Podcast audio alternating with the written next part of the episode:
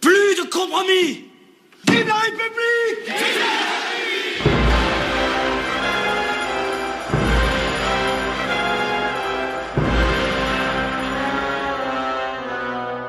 De Franse Revolutie. Met Johan op de Beek. We hebben in eh, de voorbije afleveringen en dus de voorbije jaren en maanden van de Franse Revolutie al wat eh, geweld zien eh, de revue passeren.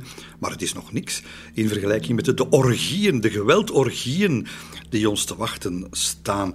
En dat komt natuurlijk voor een stuk door de armoede, door de revolutie zelf, door het uitroepen van de republiek, weet je nog, in de vorige aflevering, door François Robert, onze Belg. Maar er zal ook oorlog bij komen en een radicalisering. Arrêtez Arrêtez Na die ja, slachtpartij, want zo moet je het noemen, onder de revolutionaire bevolking op de Champ de Mars, op, op het Marsveld, met die republiek die, uh, die gevraagd wordt, uh, is het staat van beleg in Parijs en in het land. Uh, de vele gematigde volksvertegenwoordigers, in de ja, overigens toch altijd niet erg democratisch verkozen assemblée, ja, die willen die aanhoudende volksopstand, die nu eigenlijk al maanden bezig is in Parijs, om die de kop indrukken. Um, post wordt geopend. De pers wordt aan banden gelegd. Voor het eerst sinds het begin van de revolutie 1789 komt de pers, komen de kranten terug onder toezicht te staan. Dat is iets wat uh, de echte democraten binnen de revolutie natuurlijk niet uh, begrijpen en kunnen hebben, zoals François Robert. Wat betekent het voor een vrij volk aan het einde van de 18e eeuw wanneer een wet de vrije pers belemmert? Wel, het gaat om dezelfde pers die zes maanden voor de revolutie zorgde voor de gelukkigste en memorabele gebeurtenis die voor altijd in de annalen van de wereldgeschiedenis zal blijven. Het is aan de persvrijheid van de Verenigde Staten van Amerika en van de Franse natie te danken dat alle landen ter wereld op een dag hun vrijheid, hun geluk en hun welvaart zullen hebben. François Robert leeft ondergetoken. Zijn krant, de Mercure National, kan niet meer verschijnen. En het gaat hem, het gaat hem zijn, niet zijn kop kosten, maar het gaat hem wel zijn centen kosten. Want al het spaargeld is geïnvesteerd in de krant, in de revolutie. En dat gaat, ja, die krant kan niet meer verschijnen. Ze gaan kopje onder, het gaat niet de enige zijn. Uh, ook uh, Camille en Lucille de Moulin, zijn vrouw, Fabre d'Eglantine, ze worden allemaal gezocht door de politie. En de enige, eigenaardig genoeg, de enige die de dans lijkt ontspringen, is eigenlijk degene die later de ergste van allemaal gaat worden, Robespierre. Robespierre die zich nergens laat zien. Typisch Robespierre. Als de stad in brand staat, bij wijze van spreken, of, of, gewoon letterlijk, dan is hij er niet. Hij zit overal achter, hij zit overal met zijn polletjes tussen, met zijn handjes tussen. Maar als het er begint te spannen, dan zie je hem niet. Dan is hij er niet, hij heeft er niks mee te maken, komt het achteraf uitleggen. Maar je zal hem nooit tussen de, de manifestanten zien, of je zal hem nooit zien als er geweld op straat wordt gepleegd. Nee, hij zit thuis. Enfin, thuis, dat is veel gezegd, want die man, deze ijskoude persoonlijkheid, die heeft helemaal geen thuis. Die heeft vrouw nog kind. Die wordt opgevangen in een, ik zou bijna zeggen, een pleeggezin. Uh, het gezin Duplet, overtuigde revolutionaire schrijnwerker. In de rue Saint-Honoré, beroemde straat, op nummer 366. Het is vandaag, mocht u het willen gaan bezoeken, nummer 398. Dus dat is eigenlijk op de andere oever, dat is niet in het Cordeliers district op eh, Rive maar op Rive niet zo ver van de Place Vendôme. De incorruptible, de onkreukbare. Met zo'n typisch voor hem zo uh, uh, gesloten luiken, want die mensen moeten vanaf nu dus hun, luiken gesloten houden aan de straatkant. En, en, je, en je ziet er ook nooit iemand binnengaan, want hij heeft ervoor gezorgd dat hij huist in een, uh, aan is natuurlijk zo'n binnenkoertje zoals zich af en toe nog aantreft in die oude Parijse huizen. En daar is een trapje dat ook bewaakt wordt. En als iemand hem komt bezoeken, is dat langs dat trapje natuurlijk. Je weet niet, en dat zijn appartementsgebouwen. Vergeet dat niet met drie, vier, vijf verdiepingen. Dus waar gaan die mensen precies op bezoek?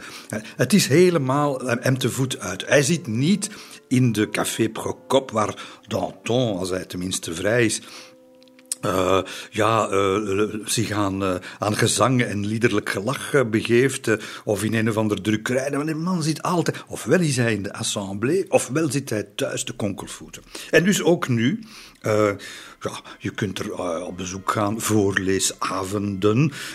Buonarroti komt daar op bezoek, die komt daar zelfs piano spelen. Die gaat later nog een, een rol spelen als hij oud is in de Belgische revolutie. Maar dus Robespierre nergens te zien.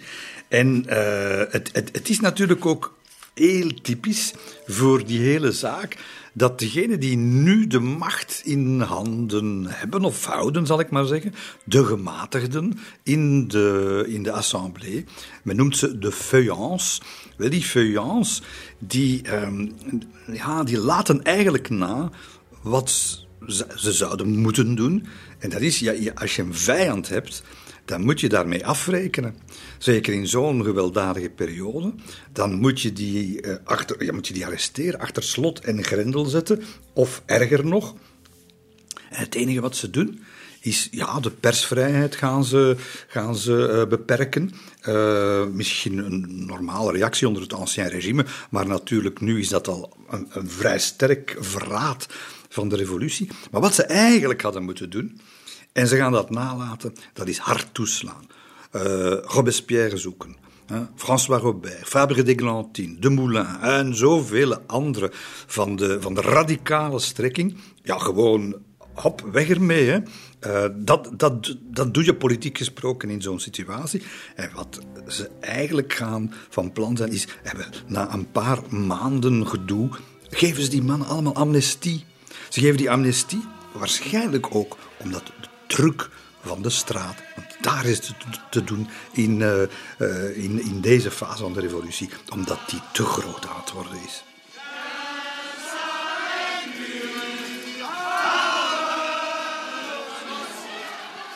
Ze hadden uh, de radicalen minderheid, laten we dat niet vergeten. Ze hadden ze kunnen liquideren op dat moment, vernietigen. Maar ja, men durft het niet echt. Men is het geweld moe.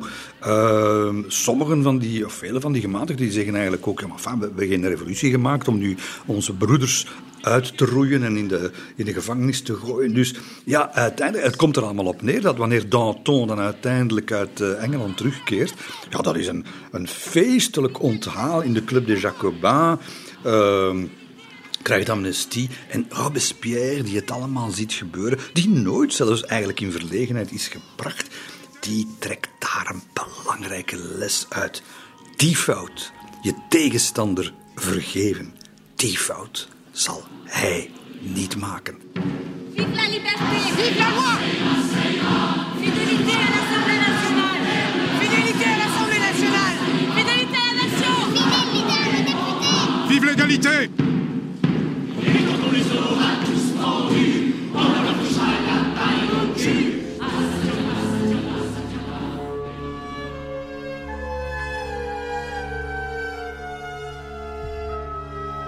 Je vous demande d'écouter en silence le serment que va prêter devant vous le roi des Français.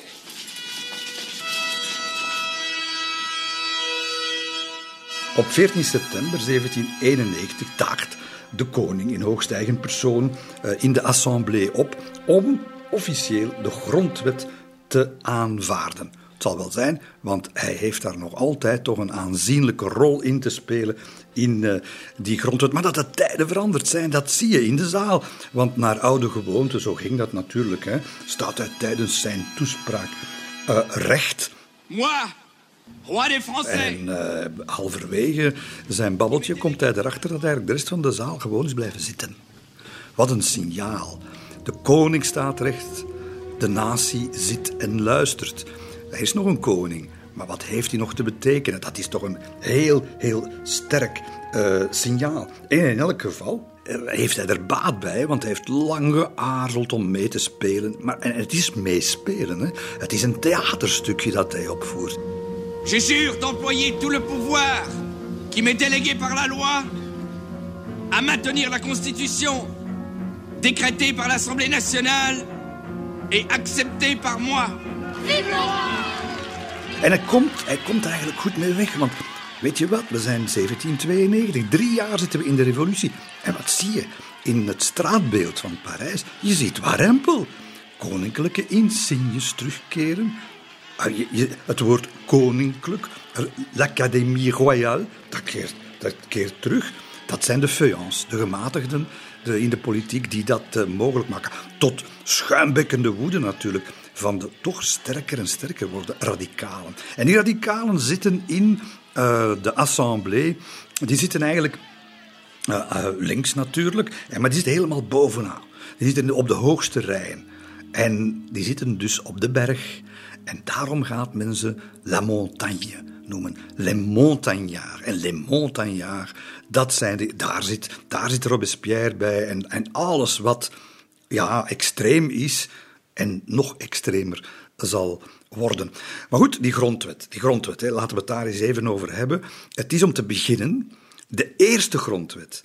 Het bestaan ervan alleen is natuurlijk een geweldige verwezenlijking. Het is een echt levend instrument van, ja, van fundamentele maatschappelijke verandering op rationele gronden. Niet op geloof, niet op uh, traditie die al duizend jaar niet in vraag is gesteld. Nee, nee, uh, dit, dit is werkelijk de, de praktijk van la Déclaration Universelle. En ja, het, het, is, het, het heeft allemaal tijd nodig. Drie jaar, wat betekent dat? Drie jaar, dat is niks. Hè? Doe, ze het maar eens na. Nadat de wereld een millennium lang het omgekeerde is geweest. Van wat nu door deze mensen wordt gewild. Ja, het was niet allemaal wat, wat het moest zijn.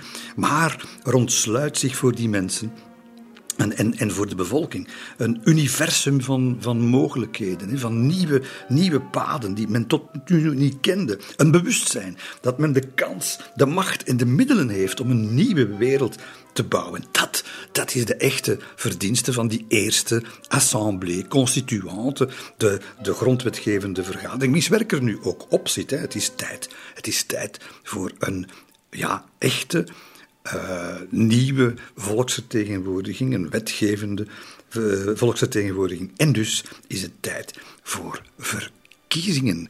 Echte verkiezingen, maar niet naar de smaak van de Montagnards en zeker niet bijvoorbeeld van Robert, want dat is een aanhanger van, van echte democratie. Iedereen stemrecht. We weten dat, daar is men al lang tegen aan het ageren. Niet zomaar aan elke uh, hond met een hoed op stemrecht geven. Hè.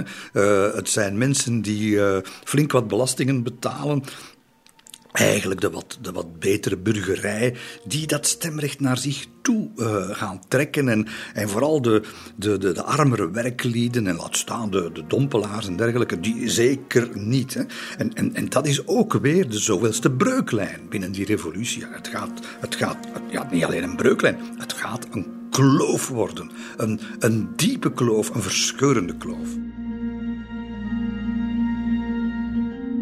De, ja, de stemuitslag zegt het eigenlijk al. Hè. Die is allesbehalve een revolutionair. Hè. Van de 745 uh, afgevaardigden, dus volksvertegenwoordigers, zijn er een goede 130 die echt tot dat harde republikeinse, Jacobijnse kamp behoren. Uh, dan heb je de feuillants met een 264, dus al een pak meer. Maar de grootste groep, bijna 350 man sterk, dat is wat men noemt het centrum. Men noemt het ook wel eens de marais.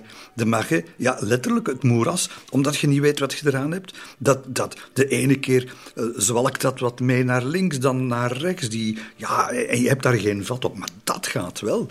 Dat gaat wel de groep worden die uiteindelijk het machtsevenwicht gaat bepalen. Dus al dat simpele denken van de revolutie vertrekt en gooit alles omver. Nee, nee, nee, nee. Zo, zo gaat dat niet. En dan binnen die binnen die, die, die, dat drieluik ga je dan nog een speciale groep erbij krijgen. En dat zijn namelijk een nieuwe jonge generatie die uit uh, het zuiden, uh, het zuidwesten komen, uit de Gironde, Bordeaux en zo verder. En dat zijn, en men noemt ze dus ook les Girondins. Nou, dat heeft niets met de voetbalclub te maken van tegenwoordig, maar de Girondijnen. Het is Girondijnen die niet noodzakelijk allemaal vandaar moeten zijn, hoor. Want je hebt daar een beetje Condorcet, de grote verlichtingsfilosoof. En je hebt daar ook belangrijke dames, Manon Roland, uh, de Méricourt, de, de, feministische revolutionaire, Olympe de Gouges. Dat zijn echt wel vrouwen die, uh, die, die, konden, die konden tellen en, en naar wie geluisterd werd. maar dat wordt dus een... Dat wordt, en, en zij varen een, een aparte koers. Een aparte koers die hen helemaal er, er, eruit gaat doen springen op het moment. Op het moment dat er zich in het buitenland een fameuze wending van de gebeurtenissen aankondigt. Te midden van al die breuklijnen, de rancune uh, over uh, de, ja, de conflicten, de interne conflicten, barstte daar alweer een nieuwe bom. Um, zij vernemen in Parijs dat uh, de Oostenrijkse keizer Leopold II en de Pruis Wilhelm II, die zijn de, die, ja, die hebben de koppen bij elkaar gestoken in Dresden, in Schloss Pillnitz. Klinkt al geweldig uh, positief natuurlijk. En het wordt, daar gaan ze een verklaring uitgeven. De verklaring van Pillnitz. En die verklaring van Pillnitz, dat, dat, ja, dat is eigenlijk een, een onverbloemde waarschuwing aan de Fransen. Uh, niet aan de koning natuurlijk, maar aan al die Fransen die verandering willen. Ga niet te ver. Je kunt ze, je kunt ze ook wel begrijpen, die, uh, die koning en die keizer daar. Want het is overal in Europa prijs. Niet alleen in Frankrijk, Zwitserland, in de Oostenrijkse Nederlanden, België zullen we maar zeggen. Uh, in Italiaanse gebieden, in Duitse staatjes. Overal vind je die revolutionaire bewegingen die zich voor een stuk echt wel inspireren op wat er in Frankrijk gebeurt. Die de monarchieën onderuit aan het halen zijn. En dat stimuleert natuurlijk de vrees en de afkeer voor wat er in Frankrijk uh, gebeurt.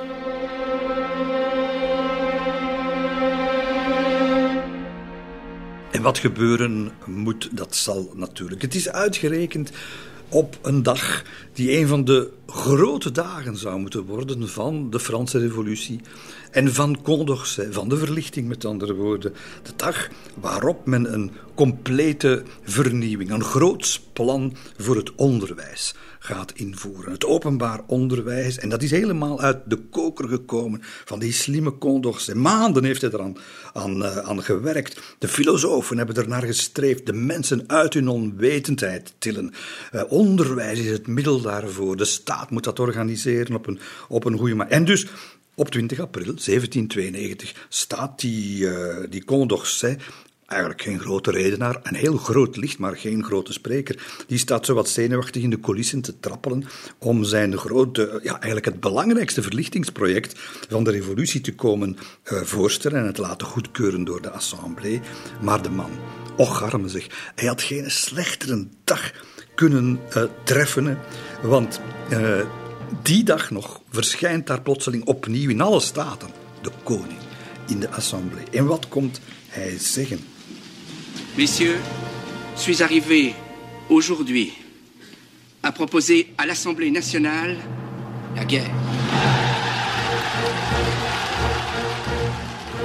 Lodewijk XVI komt uh, de Assemblée verwittigen dat Oostenrijk en de geallieerden ervan uh, officieel de oorlog aan Frankrijk hebben verklaard.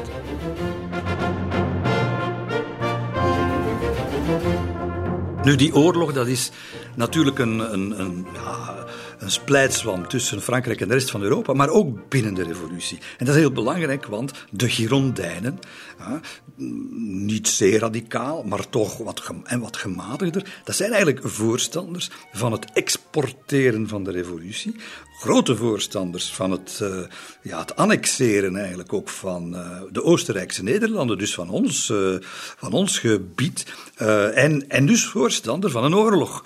Uh, om, het, uh, om het eigenlijk gedaan te maken. Wij moeten het, het initiatief nemen voor ze ons zelf komen, komen aanvallen. En de andere revolutionairen, Danton, zeker ook Robespierre, die zijn daar glad tegen. Hè. Die willen dat niet, zien het gevaar. Weet je, er zit natuurlijk weer, oh, om je een voorbeeld te geven van het machiavellistische denken van die Robespierre, die, die is daar zegt, we moeten daarmee opletten met oorlog. Maar eigenlijk hè, weten we dat hij vooral bang was dat wanneer de Franse soldaten en masse naar de fronten zouden vertrekken, dat de revolutie haar greep op de troepen zou verliezen. Dat hij en Maga met, uh, met zijn kranten, ja, die, uh, die mensen niet meer, en dat is natuurlijk belangrijk, dat leger, die mensen niet meer zouden kunnen voeden, zoals hij dat noemt, met hun gedachten. En daar, dat is ook een zeer belangrijke reden waarom hij oorlog maakt tegen die Girondijnen in het. Uh, en en dat, dat wordt. Ja, dat begint zoals een, een politiek kloofje, het zoveelste. Maar het wordt een scheur, het wordt een, een verscheurende keuze die, uh, die men zal moeten maken in de revolutie. En dat dus betekent dat men nu niet alleen met het buitenland oorlog gaat voeren, letterlijk, maar ook met eigen volk. Nous ne devons pas vaincre nos ennemis de l'extérieur avant d'avoir détruit ceux de l'intérieur. Nu, en dan, dan is er nog iets waar we nog niet al te veel over gezegd hebben. Maar er is nog een probleem en dat is natuurlijk, dat zijn de centen. Hè. Wanorde, dat is eigenlijk het enige wat je kunt zeggen over het beheer van de schatkist. Hè.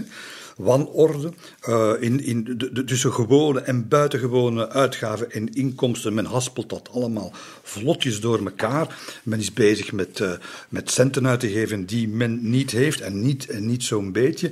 En dat betekent ook dat uh, de middenklasse ja, die al natuurlijk van nature niet geneigd zijn om, om radicaal te werk te gaan. Maar die, die, die bekijken het allemaal. Dat zijn de mensen die niet, die niet in de assemblée zitten, die, die niet de, de dikke boeken schrijven. De, ja, dat zijn gewoon mensen die, die zaken willen doen. En je hebt er zo eentje uit Douai. Uh, van Vlaamse afkomst, denk ik. Het is graanhandelaar van Lerbergen. En die is bijzonder sarcastisch wanneer hij aan een collega-handelaar het volgende schrijft. Monsieur, algemeen gaat men ervan uit dat sinds de Assemblée aan de macht is, de staat 2 miljard heeft opgesoupeerd. Wat ongeveer overeenstemt met de waarde van de kerkelijke bezittingen en het assignatenfonds. Ze kunnen nog de bossen, de kerkelijke meubels, de bezittingen van de Orde van Malta enzovoort aanspreken. Vervolgens zal men bij ons komen aankloppen. De bezittingen van de emigranten zullen er ook aan geloven. Als er niet meer respect voor eigendom wordt betoond dan nu, is het logisch dat Assemblée met al haar speelzucht zich meester maakt van alles wat we hebben. Dat is naar de wens van al wie niets bezit. En u weet dat die veruit het talrijkst zijn. Het gaat met deze assemblée trouwens net als met de ministers van Financiën van het oude regime. Het kan u niet schelen in welke toestand ze de schatkist achterlaten, zolang ze maar tijd gewonnen hebben en er zelf beter van worden. Aan hun opvolgers om het explosief te ontmijnen. De assemblée zal precies hetzelfde doen. Als ze voldoende middelen vindt om haar termijn uit te doen, is het voor die heren dik in orde. Haar opvolger zal hetzelfde doen. Maar voor ons zit er geen beterschap in. Men kan niet sneller geruineerd raken dan hoe het nu gaat. Vroeger kon men ook zijn patrimonium over de balk gooien. Maar dan had men er tenminste nog het plezier van. Dat is tegenwoordig wel even anders. De Franse Revolutie met Johan op de Beek. Ja, het is geen moment om zaken te doen. Het is alleen maar failliet gaan, wat je ziet gebeuren. En, en, en geritsel. En natuurlijk corruptie uh, bij de, de mannen die aan de macht uh, en aan de knoppen zitten, natuurlijk. En tegelijkertijd moet je toch ook zien, dat is dat paradoxale van die revolutie. Het is geen zwart-wit verhaal. Dat die bijzonder hard werken, hè, die volksvertegenwoordigers, die 800 man daar.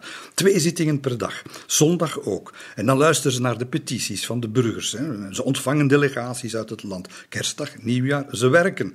Uh, dat, dat is dus, ja, het, het, zijn geen luiriken en ze gaan een stapel, een, een lange lijst van maatschappijvernieuwende uh, wetten stemmen. Maar natuurlijk, wat gaat men onthouden van dat jaar? Men gaat onthouden dat het, uh, dat het ten eerste oorlog wordt met het buitenland en ten tweede dat er nog een andere lont het kruidvat aan het naderen is. En dat zijn, ja, dat kunnen we benoemen, dat zijn de sansculotten. Dat zijn ja, het, het gewone volk. Je moet je daar niet de armen bij voorstellen. Dat zijn zo de lage middenklassen, de, de, de, ja, de, de, de boutiquejes, de, de kleine handelaars, uh, kleine werklieden. Maar zo zijn er natuurlijk massaal veel in die grote stad. En dat zijn diegenen die, die niet willen stoppen met die revolutie, die wel nog door willen gaan, die, die zien, voelen dat uh, daarboven uh, met ze gesold wordt. En daar gaan we nu van horen. En niet alleen die van Parijs. Want op een dag, ja, men is eigenlijk uh, le 14 juillet aan het naderen. Men is 14 juli, de, de derde verjaardag van de revolutie aan het, aan het voorbereiden. En dat is een beetje, een, het is weer leep gedaan van, van sommigen. En we vermoeden hier de hand van een Danton achter, misschien ook Robespierre. Uh, maar plotseling uh, gaat, gaat men delegaties, maar niet van twintig mensen, maar van twintigduizend mensen uitnodigen uit het land. En uit het land, uit het revolutionaire land. Ze komen uit Lyon, maar ze komen vooral, vooral uit Lille en uit Marseille. En wanneer die, uh, die mensen uh, in Parijs een opwachting maken, de, de dagen voorafgaand aan de grote verjaardag, dan hoort men ze zingend en met duizenden tegelijk. Dat moet wat geweest zijn, zeg. Zingend trekken ze door de poorten, trekken ze door de grote lanen van Parijs en ze zingen een, een lied. Het is een lied met een titel die we verder niet moeten onthouden. Maar wat we wel moeten onthouden, wat we allemaal kennen, is wat de Parijzenaars daarvan gaan zeggen. Ze gaan zeggen, ah, les Marseillais, ze zingen. Het is de Marseillaise. Ofschoon dat dat lied tussen haakjes gecomponeerd is in Straatsburg, hè, zo gaat de geschiedenis, maar de Marseillaise is geboren.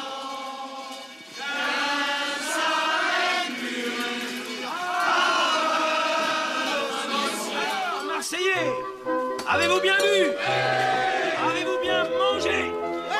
Alors êtes-vous prêt à servir Paris?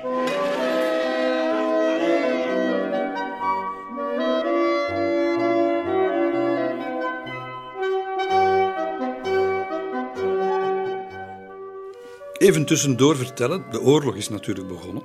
Um, en de revolutionairen uit die tijd, en het is een fout die uh, Napoleon later ook zal maken, die denken eigenlijk dat uh, de rest van de wereld, de gewone mensen met name, dat die zitten te wachten op de revolutie. Dat die zitten te wachten op de nieuwe ideeën en de nieuwe maatschappij. En met name de Belgen, ja ja, die willen allemaal uh, bij Frankrijk of toch bij de revolutie horen. En ze overtuigen zichzelf, de Girondijnen in de eerste plaats, met generaal Dumouriez, een, belangrijke legerleider, uh, aan hun kant, dat, uh, dat het een makkie gaat zijn, die Oostenrijkse Nederlanden. Dat, die men, het is inderdaad al een hele tijd, al jaren, een boel hè, in die Oostenrijkse Nederlanden. Men is inderdaad van verschillende strekkingen uh, aan het ondernemen om zich los te rukken van de Oostenrijkse dominantie. Maar dat betekent natuurlijk nog niet dat men in Brabant en in Vlaanderen en zo verder staat te popelen om de Fransen binnen te halen. Ja, de ene bezetter voor de andere inruilen. Dat is een beetje de mentaliteit. Maar nee, Dumouriez die, die slaagt erin en de, de volksvertegenwoordiging Parijs gaat daar driftig in mee om te denken, om zichzelf ervan te overtuigen dat het het moment is. Ze vallen aan, het wordt een fiasco. Ze, ze, ze, gaan in de, in de lente van 92, uh, trekken ze de Oostenrijkse Nederlanden binnen. Het duurt een maand en het is een catastrofe terug naar Parijs. Het zal een repetitie blijken te zijn en het zal de volgende keer uh, wel lukken, maar daar praten we dan ook een volgende keer over. Nee, uh, het is in, de, in de marge daarvan dat het, dat het allemaal gebeurt. En in de marge, dat doet mij aan iets denken. Het is, het is geen pretje om, om in die tijd een, een, politicus te zijn, zeker als je geen inkomen, geen sterk inkomen hebt. En dat gaan we zien, dat wordt ook een van de, de pijnpunten die, die tot uiting gaat komen. Dat, je gaat zien dat die, uh, die volksvertegenwoordigers, die in de opeenvolgende parlementen gaan zetelen, ja, als je advocaat bent uh, of je hebt uh, flink wat gronden, dan red je het wel. Maar als je bijvoorbeeld ver af woont, in het zuiden van Frankrijk of zoiets, en je moet in dat peperdure Parijs gaan wonen, waar het leven onvergelijkbaar veel duurder is dan waar je vandaan komt, dan word je arm. Uh, of als je gewoon van thuis uit niet veel geld hebt en je, en je moet daar het volk vertegenwoordigen, begin er maar aan. Als je moet bijna bedelen om je brood. Dus daaraan zie je ook het feit dat ze dat zo organiseren, daaraan zie je ook natuurlijk dat, men, dat een bepaalde klasse is binnen de revolutie, die, die dat ook goed genoeg weet. Hè? Dat, uh, dat niet iedereen, uh, ondanks de gelijkheid, maar dat niet iedereen gelijk is qua middelen en dat dat politieke gevolgen heeft. En één daarvan is François Robert. Ik heb het daar straks al gezegd. De krant waar hij zijn zijn, zijn idealen in, in kwijt uh. Wel, is er ook zijn geld in kwijt geraakt. En ze krijgen de eindjes niet meer aan elkaar geknoopt. Bovendien is, uh, is Louise, zijn vrouw, zwanger. Ze verwachten een kindje. Uh, hetzelfde probleem bij de Moulin. Hè. De Moulin, advocaat, wel, die, die heeft ook geen geld meer. En die moet nu tot zijn... Hij is daar eigenlijk beschaamd over. Die moet terug, terug wat, hij, wat, hij, wat hij noemt bourgeoiszaken gaan pleiten aan de balie. Gewoon omdat ook zijn krant hem al zijn spaargeld heeft gekost. Dus de, de, die mensen zitten natuurlijk niet alleen met het probleem. Het is oorlog, het is ruzie binnen de revolutie. De koning gaat ons kiel halen, maar bovendien zijn ze, zijn ze failliet aan het gaan in hun persoonlijke leven. Dat, ja, dat, is toch, dat zijn toch allemaal contexten die je moet meenemen om te begrijpen wat er binnenkort staat te gebeuren. En Robert, die eigenlijk aan die revolutie is begonnen als een, ja, als een idealist, als een vrij denker, maar ook een vrij man wel, die begint, en dat moet, dat moet slikken geweest zijn, hè? dat moet moeilijk geweest zijn. Die begint in te zien, ja, uh, of met, met, met het vraagstuk geconfronteerd te worden. Hoe vrij ben je nog als je in geldnood zit en moet leunen op sterkere schouders dan de uwe om uw familie te doen overleven? Het antwoord op die vraag is: dan moet je een dienaar worden, de revolutionair moet een dienaar worden. Dat, dat oh, ja, het, slaat koud hè, als je daarover nadenkt.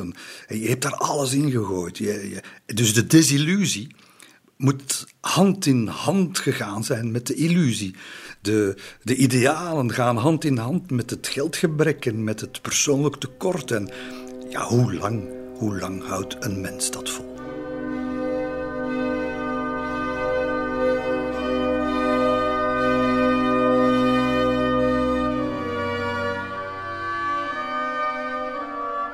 En dan is er nog iets dat mensen als Gobert de das gaat omdoen. De revolutie heeft een andere cultuur, ja, een andere leefcultuur, een sociale cultuur gecreëerd. Die uh, voor een groot stuk, denk maar aan Jean-Paul Marat, uh, ja, teert op beschimpingen, verdachtmakingen de schandpaalcultuur. Hè? Uh, als je geen goed citoyen bent, als je, maar wie bepaalt wat goed is, hè? Ja, dan ben je, dan ben je een rot, uh, rotkerel. Hè? Ja, en, en dat is al drie jaar bezig. Tussen haakjes, Robert heeft daar met zijn krant eigenlijk ook wel aan bijgedragen. En die krijgt een koekje van eigen deeg, hè? omdat hij natuurlijk te ver is gegaan met die republiek uh, te eisen. Wel ja, als je iemand wil beschadigen, dan, dan kunnen pamfletten, kranten de grootste nonsens uitkramen. Maar het is een snoepje, die nonsens. Het is een snoepje waar een deel van het eh, publiek graag van proeft.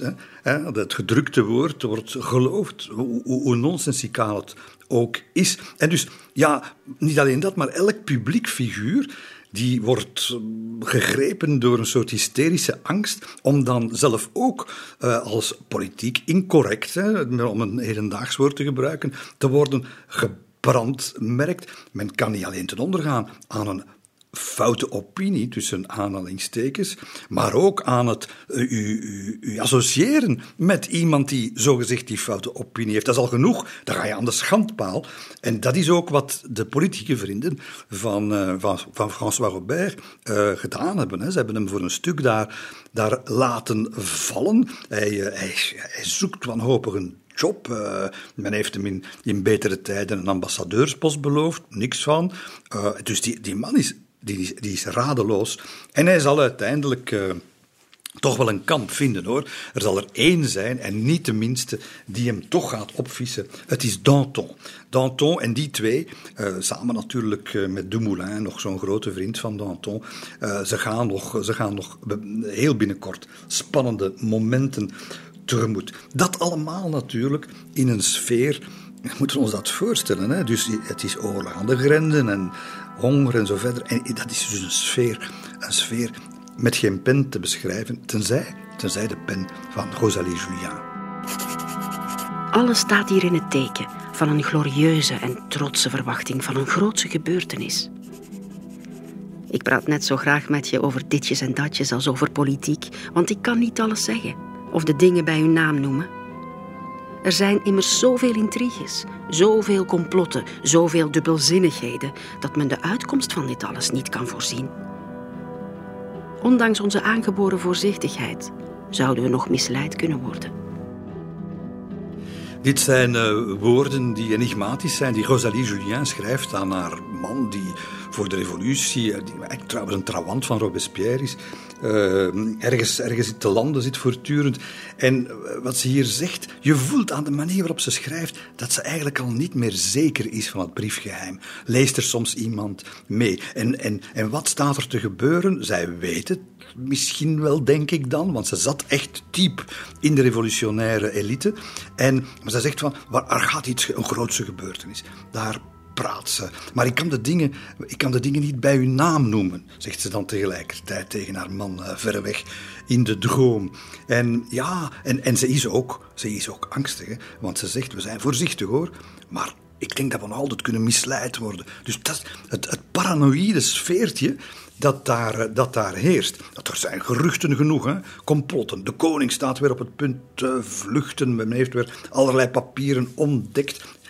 In straten, in elke straat zijn er mensen die voortdurend verdachten zien. Onbekenden die ze. En, en, en ja, dat zijn spionnen en zo verder. Dus men zit daar in een, in een heel vreemde, vreemde sfeer.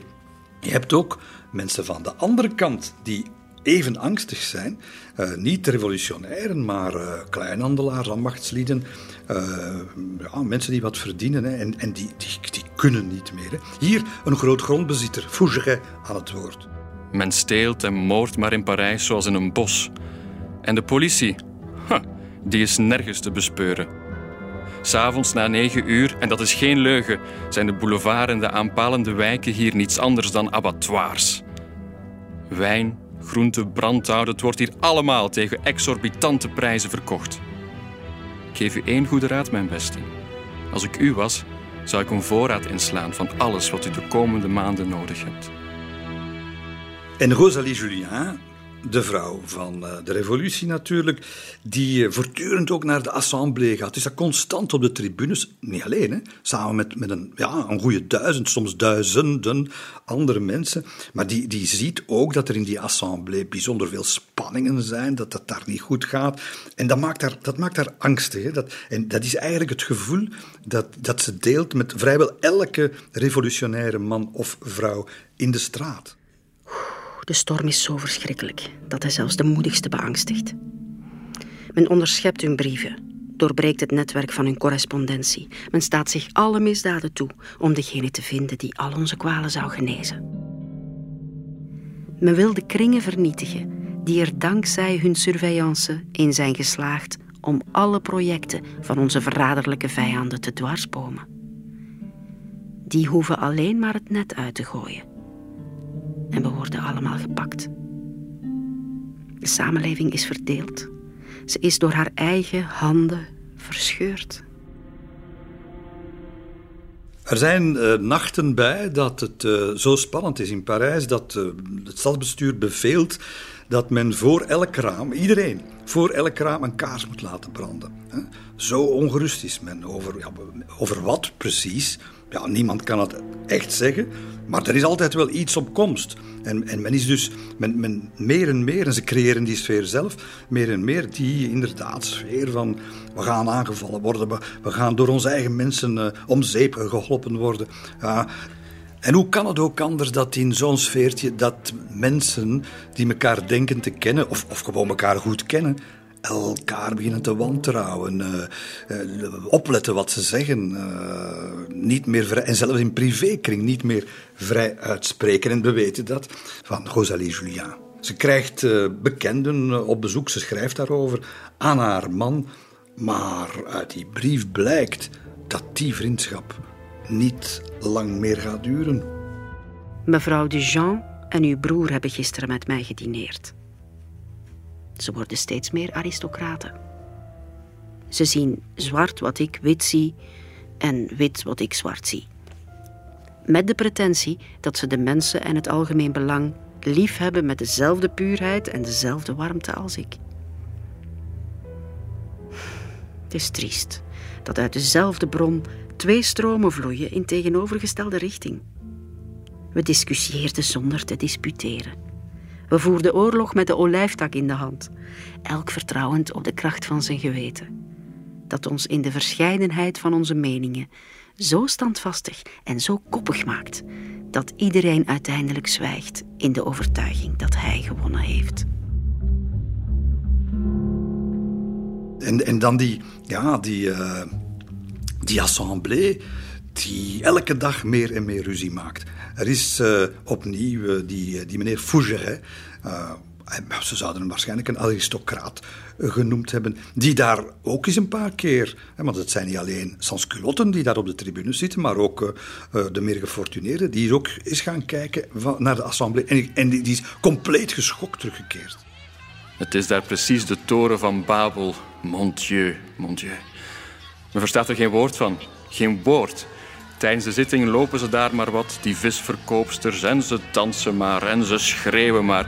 Ah, ça ira, ça ira. En wacht, wacht. Het beste komt nog. Vive les sans-culottes! Bespottelijk.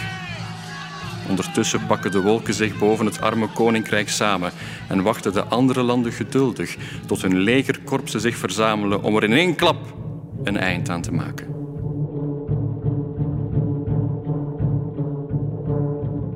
De pot met paling die de assemblée is geworden, zo onrustig is het daar, zo onduidelijk zijn daar de debatten, wel, die gaat, uh, die gaat helemaal barsten op 20 juni, want dan uh, komt het echt tot een krachtmeting tussen de zogenaamde volksvertegenwoordiging en het volk.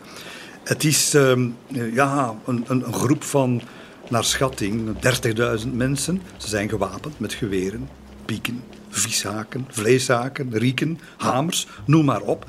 Zeer, zeer, zeer duidelijk is ook dat ze de Jacobijnen zijn geweest die hen de straat op, uh, opgestuurd hebben, uh, geronseld hebben, overtuigd hebben, zoals u wil. En uh, ja, dat, is een, een, een, zootje ongeregeld. Het doet een beetje denken aan de, de, aanval op Versailles van, van meer dan een jaar geleden. En, en ja, met, met vlaggen en zo, een soort van ja, regenboogtoestand, verschillende kleuren als banier. Eén groep heeft zelfs een onderbroek als, als vlag En maar ze vullen wel. Ze vullen wel de hele rue Saint-Honoré tot aan de Place Vendôme en nog een stuk van eh, de kaai van de Tuileries, de Carrousel en, en alle aanpalende straten. Dus dat is wat. En ze zijn vergezeld door leden van de Nationale Garde. Dus die kloof loopt ook door, de, door het repressieapparaat zelf. En ze trekken op naar het orgaan, naar de Tuilerieën, waar het orgaan zit dat hen uh, zogezegd vertegenwoordigt, de assemblée. Ze willen naar binnen. De, de gendarmerie, uh, toch een paar honderd man sterk, la, geven direct ruim baan.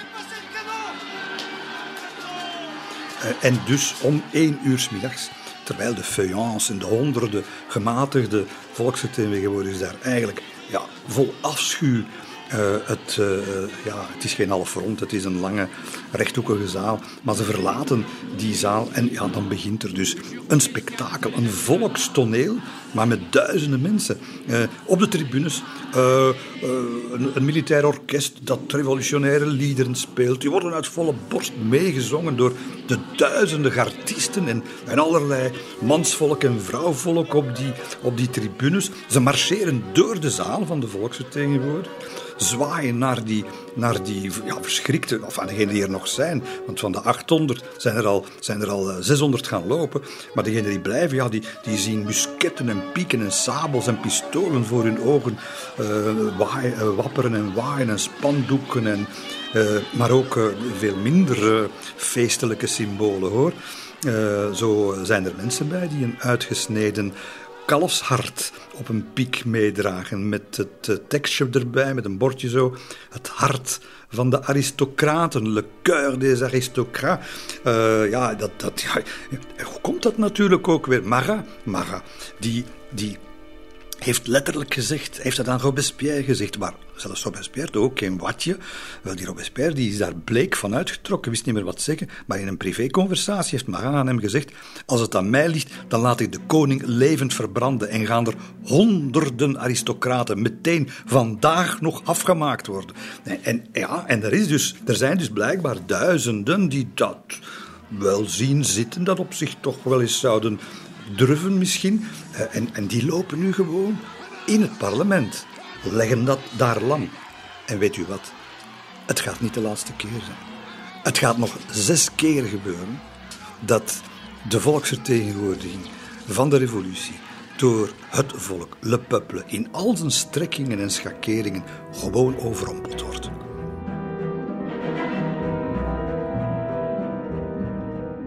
Ik denk dat geen van de betrokken partijen de zaken goed heeft ingeschat. Hè. Uh, de sansculotten, ja, ze waren vervaarlijk, absoluut. Maar het is, een, het is een echt een kleine minderheid. Hè. En wat die revolutie leert, en het is een beetje het verhaal van elke revolutie, is dat wanneer zo'n bijna marginale groep de baas wordt, omdat de meerderheid angst heeft, onverschillig toekijkt en dus niet reageert, ja, dan gebeurt het gewoon. Dan gebeuren dingen die je niet voor mogelijk houdt. En wat gebeurt er na de aanval op de volksvertegenwoordiging? Trekt diezelfde 30.000 koppige massa het paleis binnen.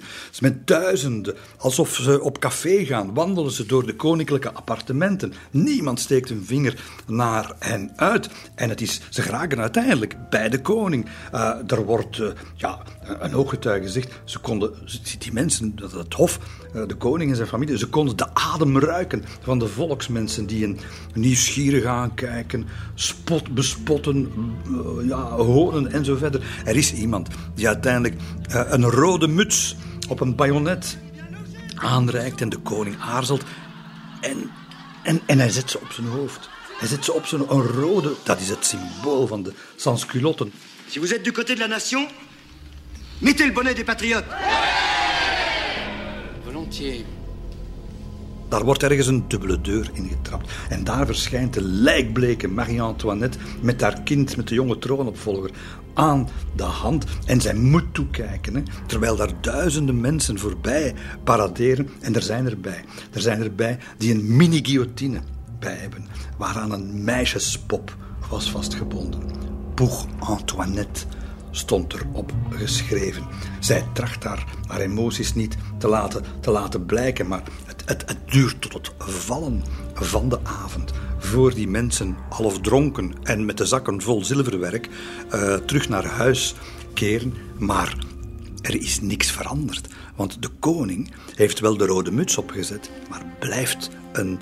Het is een slechte strateeg, maar een heel goede theaterspeler. Want hij heeft geen duimbreed toegegeven. Zijn vetorecht trekt hij niet in. En hij gaat zelfs de burgemeester berispen voor wat er gebeurd is. Nee, dit is niet gedaan.